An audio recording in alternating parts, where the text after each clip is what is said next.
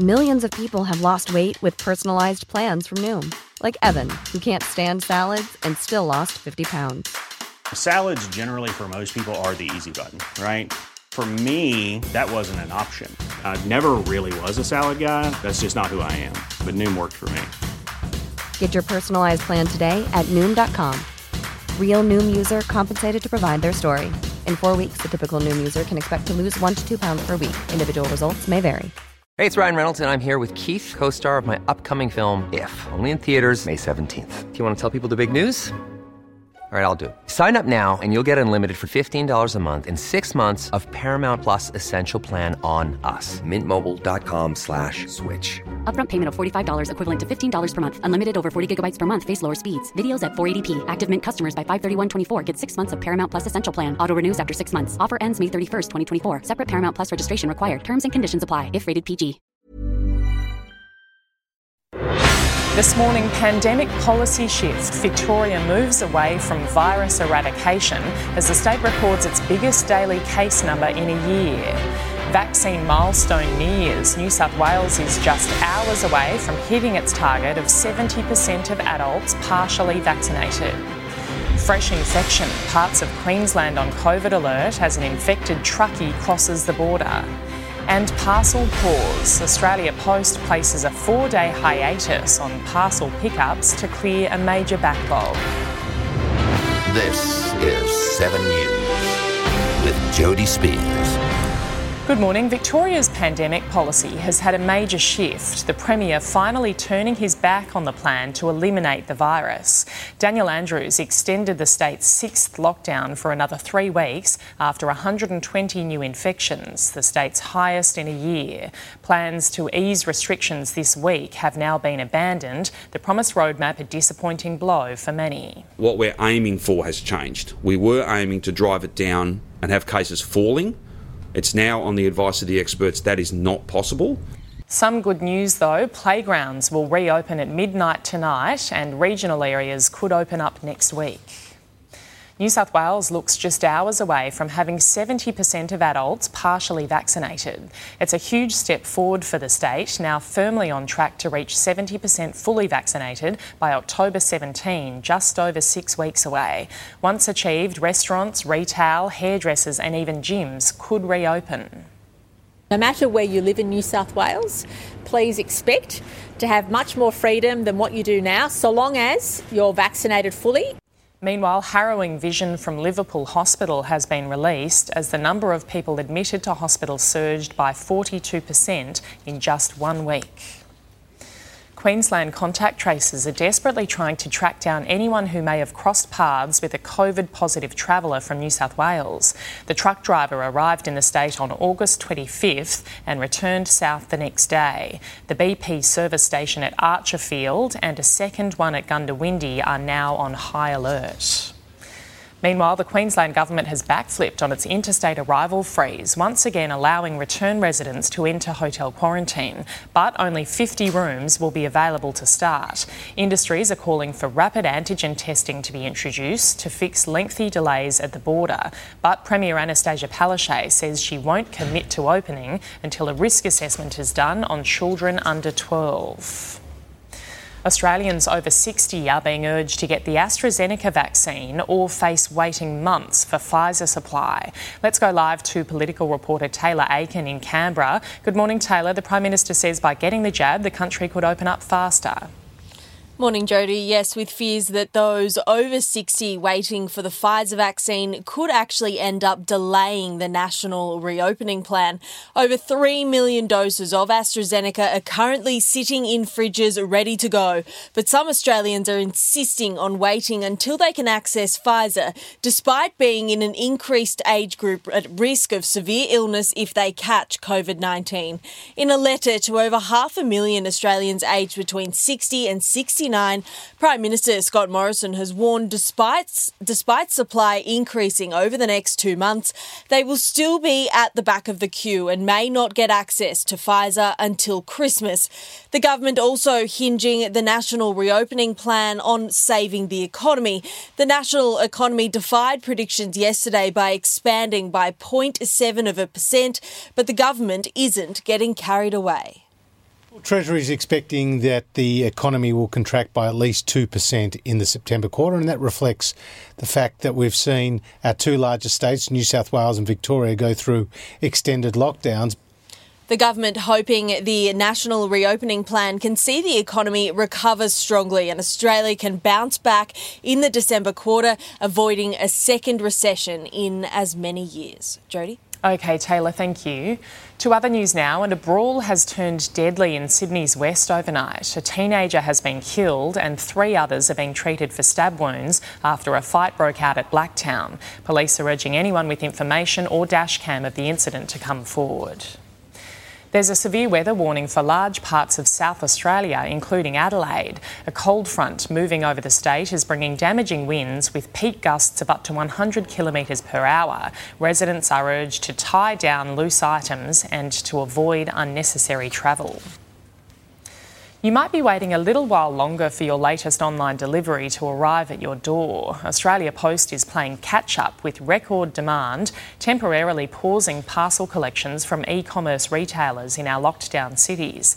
The company has 500 staff in COVID isolation, placing increased pressure on the network. The four day suspension starts on Saturday. There's new hope on the horizon for those dreaming of international travel. Qantas scheduling flights to Singapore from December the 18th exclusively for frequent flyer members. Other airlines are also planning to resume flights this year, while Virgin has launched a rewards competition for vaccinated passengers. An escape is calling. How can I help you today? Flight Centre fielding a rush of overseas holiday bookings. People are prepared uh, to book now because they're desperate to get out. We might be able to sooner than first thought. Probably from mid November, we'll have a certain number of destinations opening up. Uh, you know, pro- probably places like the UK, Europe, uh, North America. Virgin, the latest airline to offer vaccination inspiration putting up prizes including a million frequent flyer points. It's our way of saying thank you to Australia for stepping up, doing the right thing, rolling up the sleeve and getting jabbed. Qantas is understood to be planning points planes, exclusive to frequent flyer members, travelling to a number of destinations. First to Singapore from late December. It looks like that by Christmas we could be flying. Fiji Airways teasing us with the idea of a white sand Christmas. The island's gearing up to open in time. As a country, Fiji is almost fully vaccinated. But whether we can depart depends on our vaccination rates. New South South Wales and Victoria committed to reopening at 80%. Queensland more cautious, meaning someone from Sydney could be flying to Fiji before Brisbane. Wouldn't you want tourism around Australia first? International would be great, but it is a dream. It definitely is a dream. Serena Andaloro, 7 News. Economic growth might be slowing somewhat, but not the nation's extraordinary boom in property prices. The average capital city house has risen in value by 20% in the past year. So if you bought last year and thought you paid too much, you can relax. You actually got a bargain. Across Australia, spring has sprung, but less so for the property market in what is traditionally its busiest selling season. Some people are still choosing to sell right now in the middle of lockdown, but there are a lot of people who are holding off. Over the past three months, home sales have dropped by 9% nationally. Even in non lockdown cities and regions, many vendors are sitting tight. The number of property listings have been falling over a number of years, and one of the issues is that people are just staying longer in their homes. The lack of supply is adding fuel to the ongoing house price fire. Across Australia, house prices rose by 1.6% in August. In Sydney by 1.9, Melbourne by 1.4, just over 2% in Adelaide and Brisbane, and by 2.2 in Hobart. In the last year, they're up by more than 20%. This is the highest annual pace of growth we've seen since 1989. And 12 times faster than wages growth. This past year, the value of the average house has risen by more than $2,300 a week. While that pace of growth might be unsustainable and slowing, rock bottom mortgage rates mean further increases are likely. Overall, it's still a seller's market, and we imagine that price growth will continue towards the end of the year. Gemma Acton, 7 News. The man who strapped a fake collar bomb to a Sydney schoolgirl is waking to his first morning of freedom after being released from prison.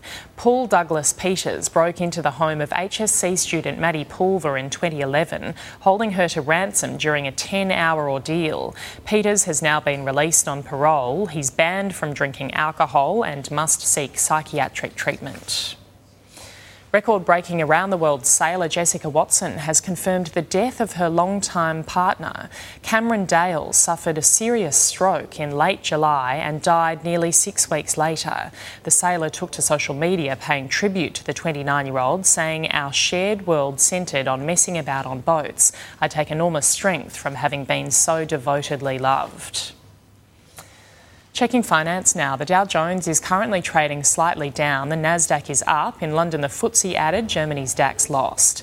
Closer to home, Japan's Nikkei closed higher. Hong Kong's Hang Seng is up. The All Ords finished the day slightly lower, as did the ASX 200. On the commodities market, gold is trading at 1,815 US dollars an ounce. Oil is 68 US dollars a barrel. The Aussie dollar buying 73.76 US cents, 81 Japanese yen, and $1.04 New Zealand. In less than 24 hours, Swedish pop group ABBA is set to make a major live stream announcement. It's the latest teaser of the mysterious ABBA Voyage project on the band's social media sites. Fans are hoping it will be release dates for the band's hologram tour, which was initially announced in 2016. ABBA is also expected to release new songs to accompany the show. Controversial British broadcaster Piers Morgan is celebrating what he's called a resounding victory for free speech. The former talk show host has been cleared by the UK media regulator for his on air comments about Meghan Markle following her interview with Oprah. 58,000 complaints were made against Morgan, but the remarks weren't found to be in breach of any codes. Firefighters in California are desperately trying to protect homes in Lake Tahoe as a relentless wildfire gains ground. More than 55,000 people have been evacuated as the Caldor fire approaches. Officials say they're at a critical moment in the firefighting effort. The massive blaze is also charging towards neighbouring Nevada and threatening to cross state lines. Satellite photos have revealed the devastation caused to the US Gulf Coast by Hurricane Ida. Electricity is slowly being restored, but more than a million residents in Louisiana and Mississippi remain without power. Communities are now beginning the huge task of clearing debris and repairing damage from the storm. As Ida heads north, 80 million Americans remain under a flood alert. A worker in Thailand has dodged a very big bullet, a gas tank he was working on, shooting out of his hands and through a building. On inspection, the rattled team discovered it had blown clean through the office and then through a brick wall out the other side. The Taliban has reportedly given Afghanistan's cricket team the green light to go to Australia for a historic test match. The test, ma- the test is due to be played in Tasmania on November 27.